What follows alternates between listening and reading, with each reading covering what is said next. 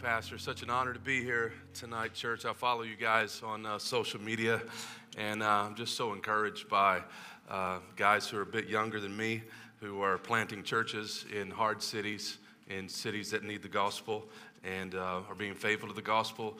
And I just, um, I've already been encouraged just being here uh, this morning, being with uh, Pastor Mike, and uh, being here tonight. And so I just want to encourage your soul tonight in the gospel from Romans chapter 8. And so if you have a Bible, I invite you to uh, turn it on or open it up to uh, Romans chapter 8, verses 31 to 39. If you're here tonight, not a Christian, this is a great time for you to be here as, as we're going to hit some of the, the high points of, of the gospel. Uh, and I pray that uh, all of us tonight uh, have a deeper sense of the love of Christ, uh, that we leave here in adoration for all that Christ is, for all that Christ has done, and for all that Christ will do uh, in the future.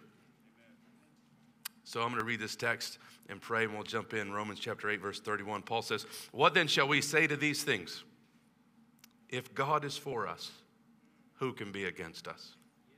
He who did not spare his own son, but gave him up for us all, how will he not also with him graciously give us all things? Who shall bring any charge against God's elect? It is God who justifies. Who is to condemn? Christ Jesus is the one who died, more than that, who was raised, who is at the right hand of God, who indeed is interceding for us. Who shall separate us from the love of Christ? Shall tribulation or distress or persecution or famine or nakedness or danger or sword? As it is written, for your sake we are being killed all the day long. We are regarded as sheep to be slaughtered. No, in all these things, we are more than conquerors through him who loved us. For I am sure that neither death, nor life, nor angels, nor rulers, nor things present, nor things to come, nor powers, nor height, nor depth, nor anything else in all creation will be able to separate us from the love of God in Christ Jesus our Lord. This is God's word. Let's pray together. Father, what we know not, please teach us. What we have not, please give us. And what we are not, please make us. For Christ's sake we pray. Amen. A few years ago, our church, which is now 10 years old, we went through the book of Romans. And uh, we didn't take the Hotel California approach, as I call it, where you check in but never leave. You know, spending uh, 15, 16 years in a book, we, we managed to get through uh, Romans in about nine months. But as we concluded our study through the book of Romans, I, I told our church uh, just, just realize that when we study a book of the Bible and we're finished, it doesn't mean we're finished studying that book. Uh, we're, we're going to study Romans for the rest of our lives. Um, I mean, this book is not finished with me. I remember as a, a, young college student, I went to a small college in Kentucky on a baseball scholarship. Uh, originally uh, from Detroit, Michigan, grew up in, in Detroit, or grew up in Kentucky, and uh, I went to college just to play ball. I had a 1.7 GPA, at, you know, my freshman year of college. I was uh, partying and, and living it up. Uh, doing all the stuff that uh, you know people often talk about when they go to college. But but the Lord, in His great kindness, uh, put a, a teammate uh, on my team who was a Christian. I was a shortstop. Uh, he was second baseman, and he would witness to everybody that would come to second base, like the opposing team. And uh, sometimes I, I, think they went for third, you know, just so they didn't have to hear the sermon at second base, right? And um, Stephen would just uh, relentlessly uh, pursue me. He, I would go to parties, and he had like this police jacket. And he would come put his police jacket on, like take me out of the parties and, and all of these things. And he kept telling me all this, these things that the Lord could do with my life. And uh, as a sophomore in college, uh, he invited me into to these FCA services on college campus uh, where I was at. And I began to hear the gospel, began to ask questions. Uh, and uh, I gave my heart to Christ as, as a sophomore in college. And I remember the next day we were running wind sprints in practice, and Stephen was like, Hey, Tony, we're going to start a Bible study. And uh, I was like, Great, uh, I better go get one of those. And uh, he, he, he was like, We're going to study the prodigal son. And I was so ignorant to the Bible, I'd never heard of that story. Um, and I would just sit with Stephen and marvel at, you know, before, before I was a Christian, he would, he would study the text. He had a big Bible, had, you know, a study Bible. I, I later learned it was called, had all the answers in the bottom of it. And he taking notes. And I'd never seen anybody in my lane doing the stuff that I was doing who was actually serious about Jesus, who actually enjoyed hearing sermons. And he began to disciple me. I began to ask questions. We had seven or eight guys on our team who would meet together weekly, started studying the Bible. We went to various churches. Uh, and then we studied the book of Romans. And I remember that it, it just set me on fire. I remember just my heart burning as I was reading uh, Paul's words to this church. And I'm not the first, of course. When people understand the message of Romans, big things happen. Big things happen historically. Martin Luther, who was one of the leaders of the Protestant Reformation, was trying to earn righteousness, earn salvation through religious works. And he said he read Romans and it actually made him hate God because he read of God's righteousness and he knew that he was anything but righteous. And then he read Romans 1:17 properly that the, the just shall live by faith, that we do not earn righteousness, we receive it by faith. And Luther said it was like the gateway to paradise opened up to him. And this monk started dancing in the streets as he, as he understood the gospel. And that was the same for John Wesley, who said that, that he, was, he, he heard Martin Luther's commentary being read aloud, just the introduction of the commentary, and his heart, he says, was strangely warmed as he understood the gospel of the grace of God in Jesus Christ. And years before both of these guys, another church history legend is the North African church father, uh, Augustine of Hippo. Augustine was 32 years old. He had multiple mistresses. His mother was a Christian who prayed for Augustine to be uh, converted. And uh, Augustine would go hear this guy preach named Ambrose, not because he liked the gospel, but because he loved his rhetoric. And he would go and hear Ambrose, and he began to fall under conviction of the message of Ambrose. And Augustine tells this remarkable story of just hearing some kids sing a song outside, saying, Take up and read, take up and read. And he goes outside and he finds a Bible. And he tells God, I'm going to believe the first thing that I open to when I open this Bible, which is not necessarily the, what I recommend. You know, like, like, unfortunately, he didn't turn to Judas hung himself or something like that. But he, he, he, he opens up to Romans 13 about casting off the works of darkness and putting on the armor of light. And Augustine became a new man. And he tells this crazy story about one of his girlfriends chasing him down the street, and she's calling him out by name Augustine, it is I, it is I. And he won't give her any attention. Like, and she's like, Augustine, it is I, it is I. And he's just running away from her. And eventually he turns and he says, But it is not I. It is not I. And that's what the gospel does to us it gives us a new identity, it makes us a new creation. Romans 1:16, which I think is the thesis of the book of Romans, is true. The gospel is the power of God unto salvation. The gospel still works. The gospel still converts people in cities like Vegas, in cities like Raleigh, North Carolina. And tonight I picked this text because in Romans 8 31 to 39, Paul summarizes some key themes in the book of Romans. He's about to start a new section in the letter. And so this is a good place to just, just uh, look at for just a few moments in order for us to consider afresh God's grace to us, consider afresh the, the depth of the love of Christ. And the, the, the, the text that we read is really organized around four questions. Uh, you, may, you may call these four who questions. I'm sure you picked up on it as I, I read them. In verses 31 to 32, the question is who can be against us? Verse 33 is, Who shall bring any charge against us? Verse 34, Who will condemn us? Verse 35 to 39, Who can separate us? And the answer that Paul anticipates after each question is, Nobody. Nobody. Who can be against us? Nobody. Who shall bring any successful charge against us? Nobody. Who will condemn us ultimately? Nobody. Who can separate us? Nobody. I call this Paul's who dat section of Romans. You know, I, I, lived in New Orleans for eight years. I went to school there and pastored in the city for a while. And that's the, you know, the New Orleans Saints cheer. Who dat? Who dat say to beat them Saints?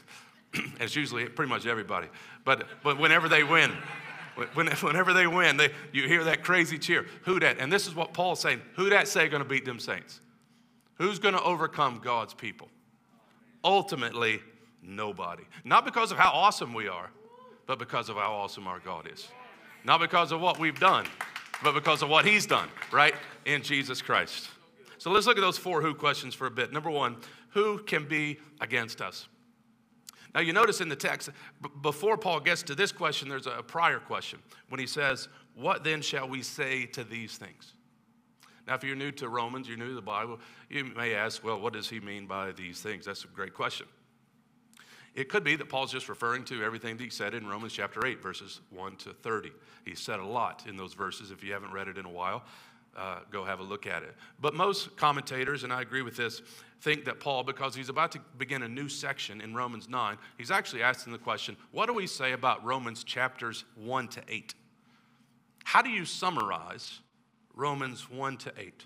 You say, well, what's Romans 1 to 8 about? Well, it's about this. In chapter 1, Paul says that all the Gentiles are sinful, they're idolatrous, and they're under condemnation. In chapter 2, he says all the Jews who haven't repented, trusted in Christ, are also guilty. In chapter 3, he says all y'all are guilty, right? There's none who are righteous, no, not one.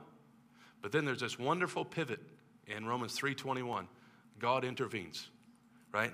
That he, he puts Christ forward in our place for our sin to take our punishment on himself. And by grace, we're justified by faith in Jesus Christ. In chapter 4, he says Abraham is an example of this. He believed God, and it was credited to him as righteousness. In chapter 5, he teases out the benefits of justification. Having been justified by faith, we have peace with God. We've been reconciled to God. In chapter 6, he begins to talk about how the Spirit of God is now in our hearts, right? Chapter 7, how this, this Spirit now is in us, making us long for holiness and righteousness. Chapter 8 begins with, There is therefore now no condemnation for those who are in Christ Jesus. he then begins to talk about how the Spirit is, is at work in us, and we have the Spirit of adoption, that the Holy Spirit is testifying that we're God's kids. And then he says that all of the suffering that we endure in this life is nothing compared to the glory that is to be revealed to us. And that the Holy Spirit is interceding for us with groanings that are too deep for words. And that all things are working together for our good, right? And now Paul's asking the question what do you say to those things? How do you summarize all of that? And you say, well, that would be a really hard thing to summarize. And I think Paul summarizes it for us in his question. How do we summarize Romans 1 to 8? What's a good summary of the gospel? God is for us. That's it. Our God tonight is for us. You can't let pain and hardship deceive you. You can't let your circumstances deceive you. Be encouraged tonight, weary saint, that Almighty God is not opposed to us. We're in Jesus Christ as Christians, and therefore He is for us. He is for us. And I can hardly think of anything better tonight than to realize that He's not opposed to me, but that He's for me. As the psalmist said in Psalm 56, I think Paul may be alluding to that. This I know, the psalmist says, that God is for me. You know, for years I've been uh, uh, speaking at youth camps. I'm really just a youth speaker in disguise still. Um, and, uh, you know, when kids come up at the end of, of the week at camp, they're always saying, like, hey, Pastor, will you sign my shirt? Will you sign my notebook or whatever? And give me your favorite verse. And so when I'm feeling really, really holy, you know, I'll always put Romans 8:31. If God is for us, who can be against us? But usually I, I like to just mess with these kids. And I'll put something like Exodus 23, 19. You know, like don't cook a young goat in its mother's milk. And I just put that verse down and just, just go ahead, little Johnny, go have a look at that, man. Uh, but if I'm summarizing it, you know, like, what is the greatest thing I could tell somebody about the gospel? What is, what is the gospel saying to us? It is tonight that our God is for us. Now, the question is, how do we know that? I mean, it sounds really good. And there are people, right, in other faiths that would say that and that would do great harm and, uh, to, to people in the name of their God is for them. How do we actually know that God is for us? Well, notice how verse 32 is tied to verse 31. And that's very important because what Paul says is something has happened in space, time, and history to prove once and for all that God is for us. And what is that? It's the cross. Lest we ever doubt that God is for us, we only look to the cross of Jesus Christ. Notice how he says, He who did not spare his own son, but gave him up for us all, how will he not also with him graciously give us all things? This is how we know our God is for us. And the cross of Christ, this event that happened in the past, is the basis for our ongoing hope in the present and in the future. Christ's work for us ensures us of God's continued grace toward us. He who did not spare his own son, you can hear, if you're familiar with the, uh, the story of Abraham and Isaac, Isaac was, uh, Abraham was called to put Isaac on, uh, on the altar as a sacrifice, but he was spared. His son was spared. God put a substitute there, right? But the father did not spare his own son, his own beloved son, but gave him up for us all. How will he not then, Paul says, give us all things? You see what Paul's doing here is he's working from the greater to the lesser argument. If God's going to do the great thing, put forward his son, his own beloved son, in our place, how will he not graciously give us all things? Right? In other words, if God's going to put Christ forward for you, you're going to be all right. you're going to be all right because the big thing has already happened. And the big thing assures us of the little things, right? Now, I don't think all things means everything we've ever wanted, but all things is, is tied to the same phrase he uses in Romans 8 28. All things work together for good. And uh, in, uh, later, that, that in all these things we're more than conquerors. It's, it's taken in a, in, the, in a salvific sense, in a spiritual sense. He, how will He not graciously give us all things necessary to get us to glory? In other words, He did not redeem us to leave us, He redeemed us to be with us and conform us to the image of His Son and take us to glory. And the past work at the cross assures us of that work right now in the present and in the work to come in the future. And so we rest in this logic that Paul's given. This is gospel logic the greater to the lesser. This is how we get through our, our, our, our, our life problems, knowing that our greatest problem has already been solved. It's already been solved. You know, it's kind of like if, if I take my kids to Disney World, I have five kids and they're all older now, 17 to 21. But when they were little, we all went to Disney World, and, and I really do not like the Disney World. But I love my kids, right? So we, we go to Disney World, we stand out in that heat in, in the summer, and uh, it costs a fortune. And let's just say, you know, I buy plane tickets and we fly to Orlando, we get a hotel, and uh, we, we spend all this money, and now it's time to park. And I see a sign that says parking, $50. Now, what if I look to Kimberly and I say, I'm not doing it? I'm drawing a line right here. I'm not spending $50 to park, right? We're going we're gonna stay at the hotel and we're going to walk. It's just four miles, not a big deal. We're just going to walk uh, to, to Disney World. She's going to say, uh, actually, she's probably not even going to talk. She's going to punch me in the neck or somewhere, right? She's going to say, We've spent $4,000 to get here. We're going to pay 50 bucks to park. We've already made the big purchase. And the big purchase has already been made for us.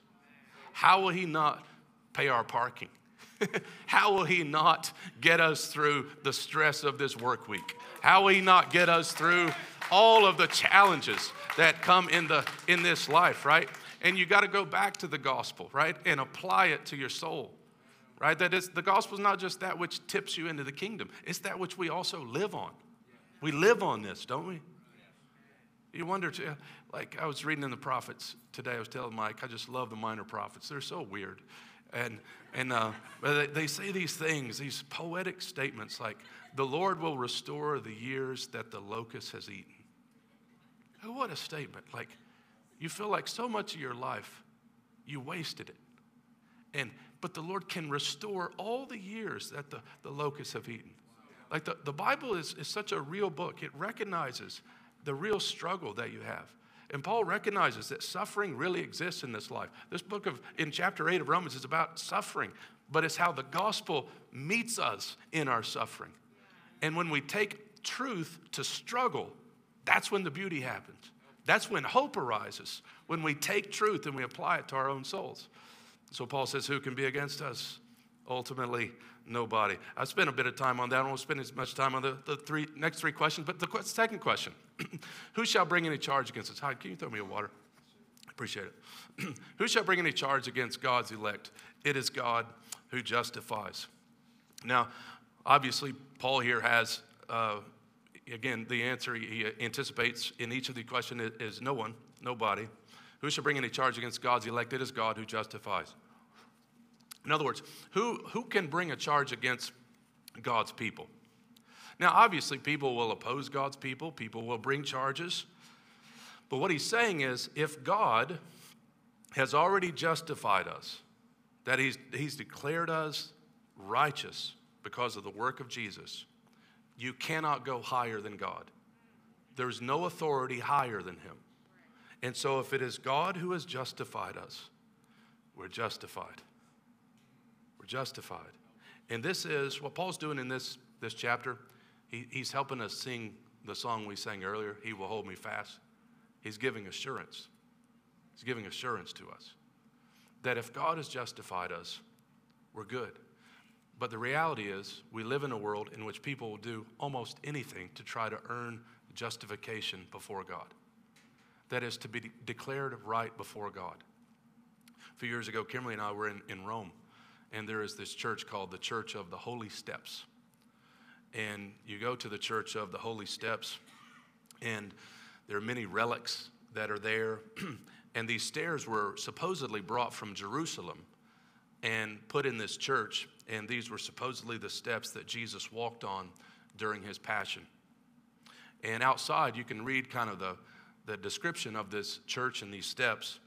And you read something along the lines of when you pray on certain days of the year, you can get total atonement if you will just pray up these stairs. And it was so sad. It was so sad. I remember Kimberly was in tears as people really believed that what they needed for salvation was, was some magical steps to, to pray up. And while many don't hold this view, many have their own version of the steps. They, ha- they have their own way that they think that they can earn favor with God and receive salvation. But the good news of the gospel is Jesus already went up the steps. We don't have to go up any more steps. Like he already went up and he did everything that was necessary. And that way, that's what makes the gospel so good. The gavel has come down, the case is closed. It is God who justifies us. And so we go to bed tonight knowing that, right? I love the old hymn that says, Well may the accuser roar and tell me of sins that I have done. I know them all and thousands more. Jehovah knoweth none. He has justified us. And we go back to the gospel, and it gives us this assurance, right? That we need.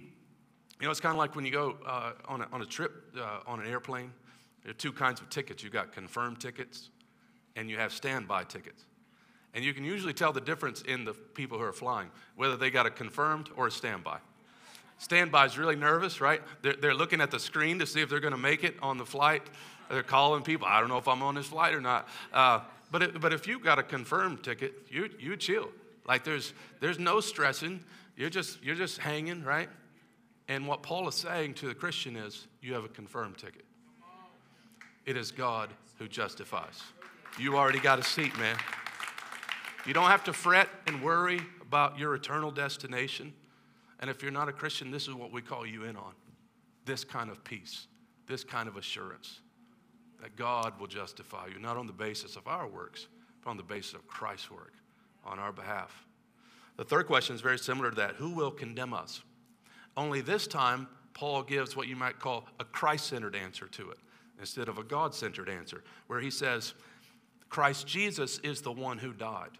More than that, who was raised, who is at the right hand of God, who indeed is interceding for us. Who will condemn us? Again, people will try to condemn us. Our own hearts, John tells us, will try to condemn us. Satan is the accuser who will try to condemn us. We'll have critics, we'll have enemies.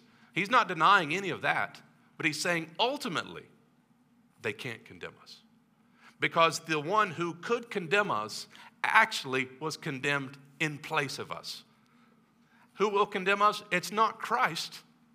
He did the opposite of that. He died for us. He rose, Paul says in Romans 4, for our justification. Christ Jesus is the one who died, who was raised. And what is our Christ doing right now? Think about this interceding for us. Like Jesus right now is saving us. You know, we say in theology that we were saved, we are being saved, we will be saved. And we're being held fast right now, tonight, in one way, in the fact that Jesus is praying for us. And he always prays successfully. He's interceding for us continually, nonstop. As one writer said, if I could hear Jesus pray for me in the other room, I would not fear a million enemies. But distance makes no difference. He is praying for me. you are the subject of Jesus' intercessory prayers. And he is bringing us to glory. Therefore, Paul says, Who will condemn us? It's not Christ.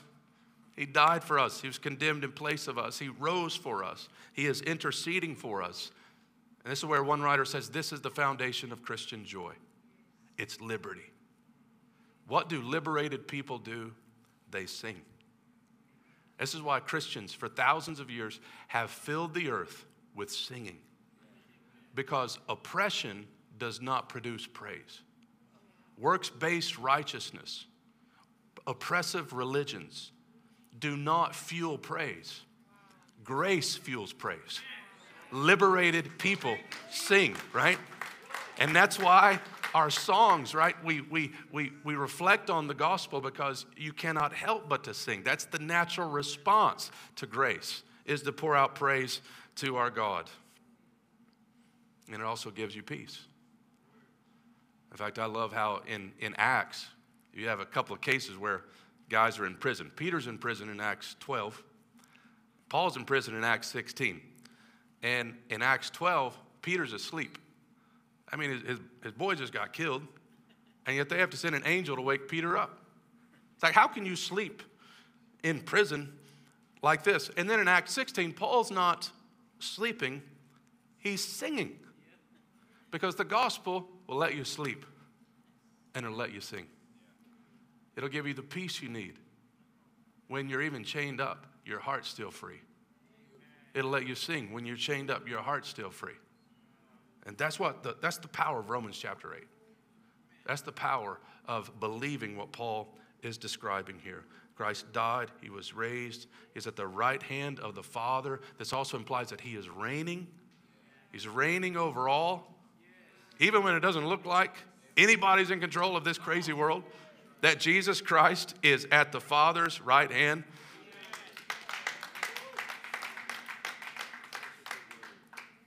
One scholar, Michael Green, mentions that early Christians dated the deaths of martyrs with the appropriate year, whatever the year was, and then added Regnante Jesu Christo in the reign of Jesus Christ. I started saying that a lot at our welcome at our church. Welcome, it's mm, whatever, November the 2nd, 2021, in the reign of Jesus Christ. He is reigning, He's at the Father's right hand. He's made perfect atonement. The work is finished. He's interceding for us. And all of this is saying to us that Jesus is more committed to us than we are to him. Jesus is so committed to us. He's got us. We're going to be all right. Number four, who will separate us? Because God is for us, we will never be separated from God's love. Now, notice in this text, I won't spend as much time, but the answer is twice as long as the other answers. And by now you're reading Paul and you're like, hey, Paul, we get it, man. Who shall separate us from the love of Christ? Nobody. Chapter 9. But we have all these verses before we get to chapter 9. And we, we know the answer, which, which means that sometimes you need more than the right answer. Paul's after their hearts, not just the right answer. And so he puts the rhetorical pedal to the homiletical metal. Trying to stir up worship, you see, in the hearts of these people. All of the language, who shall separate us? And he doesn't get to his answer for a while because he wants us to feel this. He wants us to, to sense the depth of this. And so he raises some possible separators. And we know all of this from experience. Like we might feel separated from the love of Christ when, for example, we have tribulation. Don't, don't we sometimes wonder about where is Jesus? Does he still love me? Look at the trouble I'm enduring. That's natural. The same with distress. Or if you're being persecuted for the faith, hey man, I'm trying to be faithful, and yet I'm being persecuted, I'm being attacked. That can be very wearisome, that can be very dejecting. Does, does Christ still love me? Or famine, if you don't have basic necessities, where are you? Or nakedness, or danger, or being threatened with the sword. Paul says, Can any of these things actually separate us? Can any of these experiences that make us feel distant actually separate? Can they, re- in reality, separate a saint? Like we can feel cold, we can feel distance. That's normal. We're not always, you know, uh, in, in the right place in our soul. But can it in reality separate us? And this is where we have to take truth to our experience, our feeling, right? And so then he quotes a psalm, which is kind of very vintage Paul. You're like, Paul, where did you, why did you quote that psalm? And it's, it's a psalm out of Psalm 44, which is basically about the suffering of God's people. When he says, For your sake, we are being killed all the day long, we are regarded as sheep to be slaughtered, which I think is Paul's way of saying, Listen, suffering is par for the course. It's always been normative for God's people. You're not abnormal if you suffer as a Christian. Half of this chapter has been about suffering in Romans 8. So, no, can these things separate us? No, that's normal. That's life. Then he a- finally answers the question no. In all these things, we are more than conquerors through him who loved us. Now, notice just a couple of things here.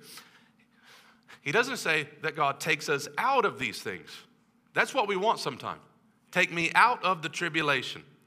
Take me out of the famine and, and, and provide. Take me out of the, and sometimes God does that. He does. He, he, he takes us out of situations. But notice Paul says here, it's in all these things that we're more than conquerors through him who loved us. We're left in these things, but not defeated individuals, but conquerors. And notice, it's more than a conqueror. And you're kind of like, man, what is that? like you, what's more than a con- like a conqueror is it? Like there's nothing beyond a conqueror, right?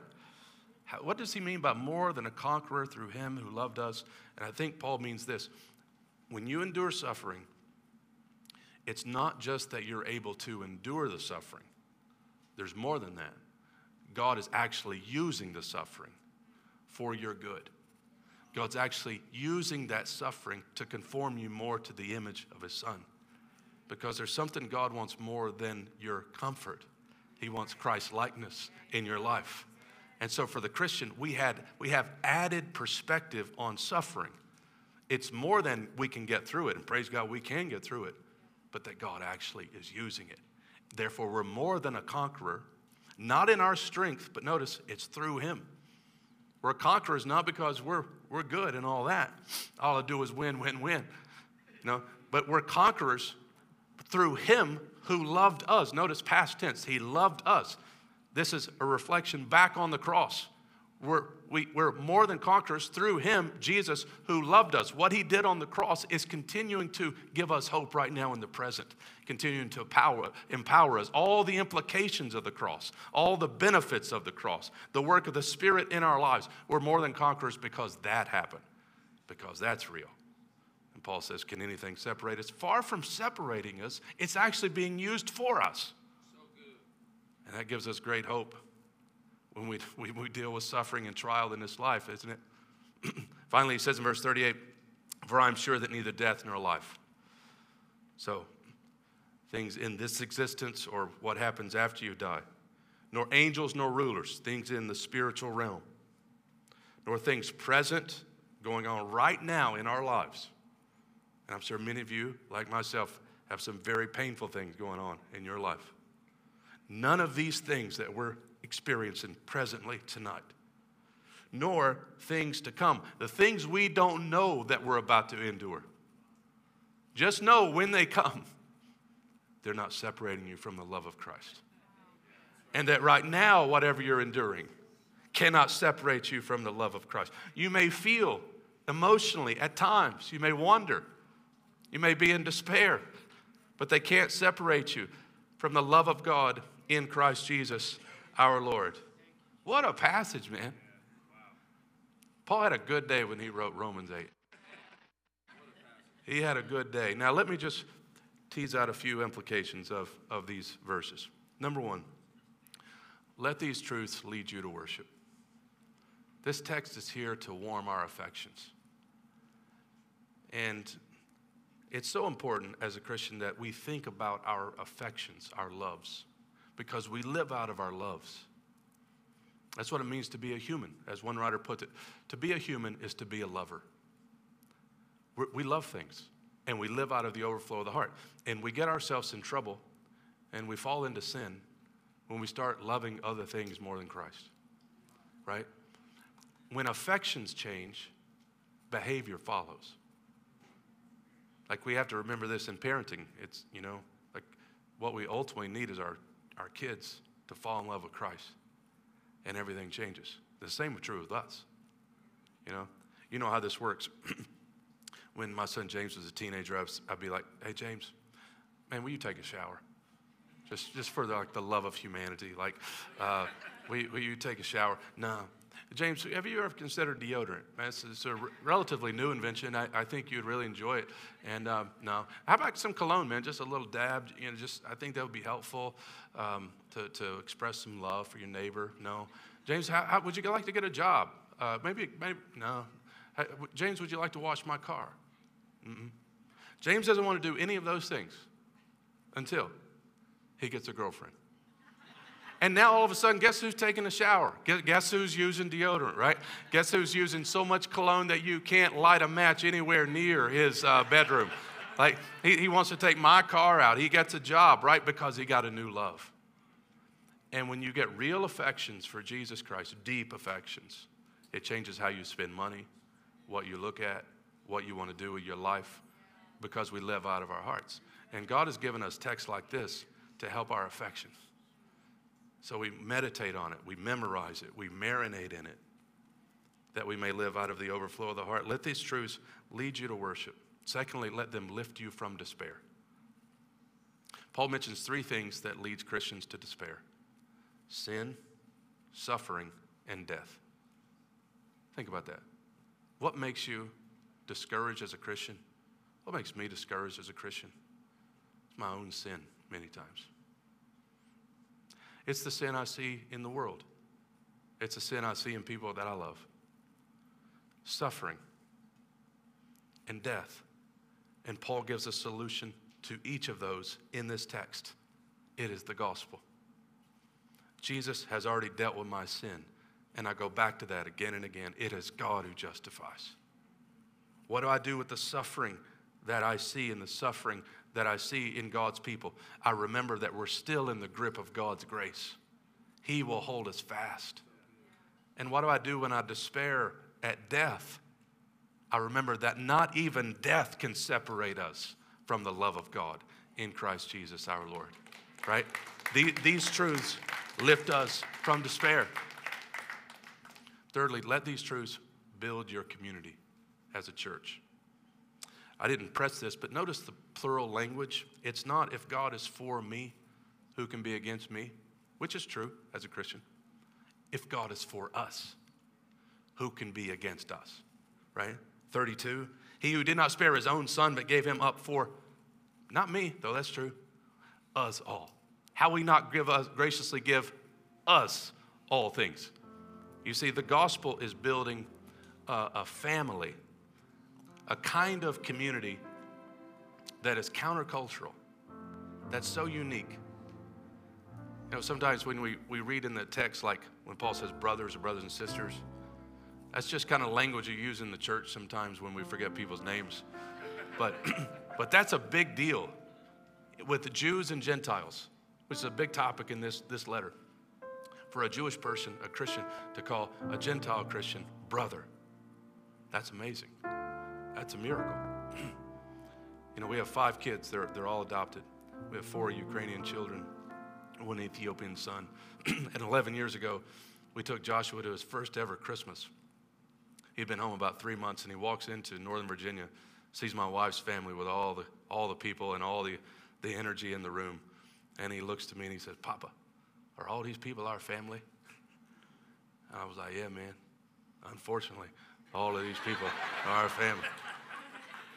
Now, it was beginning to dawn on Joshua that when you get a new father, you also get a new family. And the gospel has done that in our lives. That, that we call each other brother and sister because we call God Abba, Father. And it's the gospel that builds this community. And that's why we can have a diverse, beautiful community of, of different ethnicities and ages and interests because it's the gospel that unifies us. That's where we find our deep delight and our great joy. And finally, we want these truths to lead us into mission. We want the world to hear this, don't we? We want the world to hear this, and we can endure suffering and hardship with the promises of Romans 8. Like, these truths embolden us for mission. And so, as faithful missionaries and evangelists here in the city of Vegas, we not only share the gospel, but we live on the gospel. And we pray, Lord, will you make us faithful to it? Even like the Apostle Paul, when you get back to the end of Romans 15, you realize that Romans, in many ways, is a missionary support letter. That Paul is trying to rally the church so that they can send him, who's over 60 years old, to Spain to preach where Christ has not been preached. You don't see a guy at 60 saying, you know, I've gave it my all and I'm going to take it easy for the last 20. He's like, I want to preach the gospel where it's not been named. How, how can that guy have such perseverance? Because the promises of Romans 8 are true. Right? And let these truths lead you to mission, church.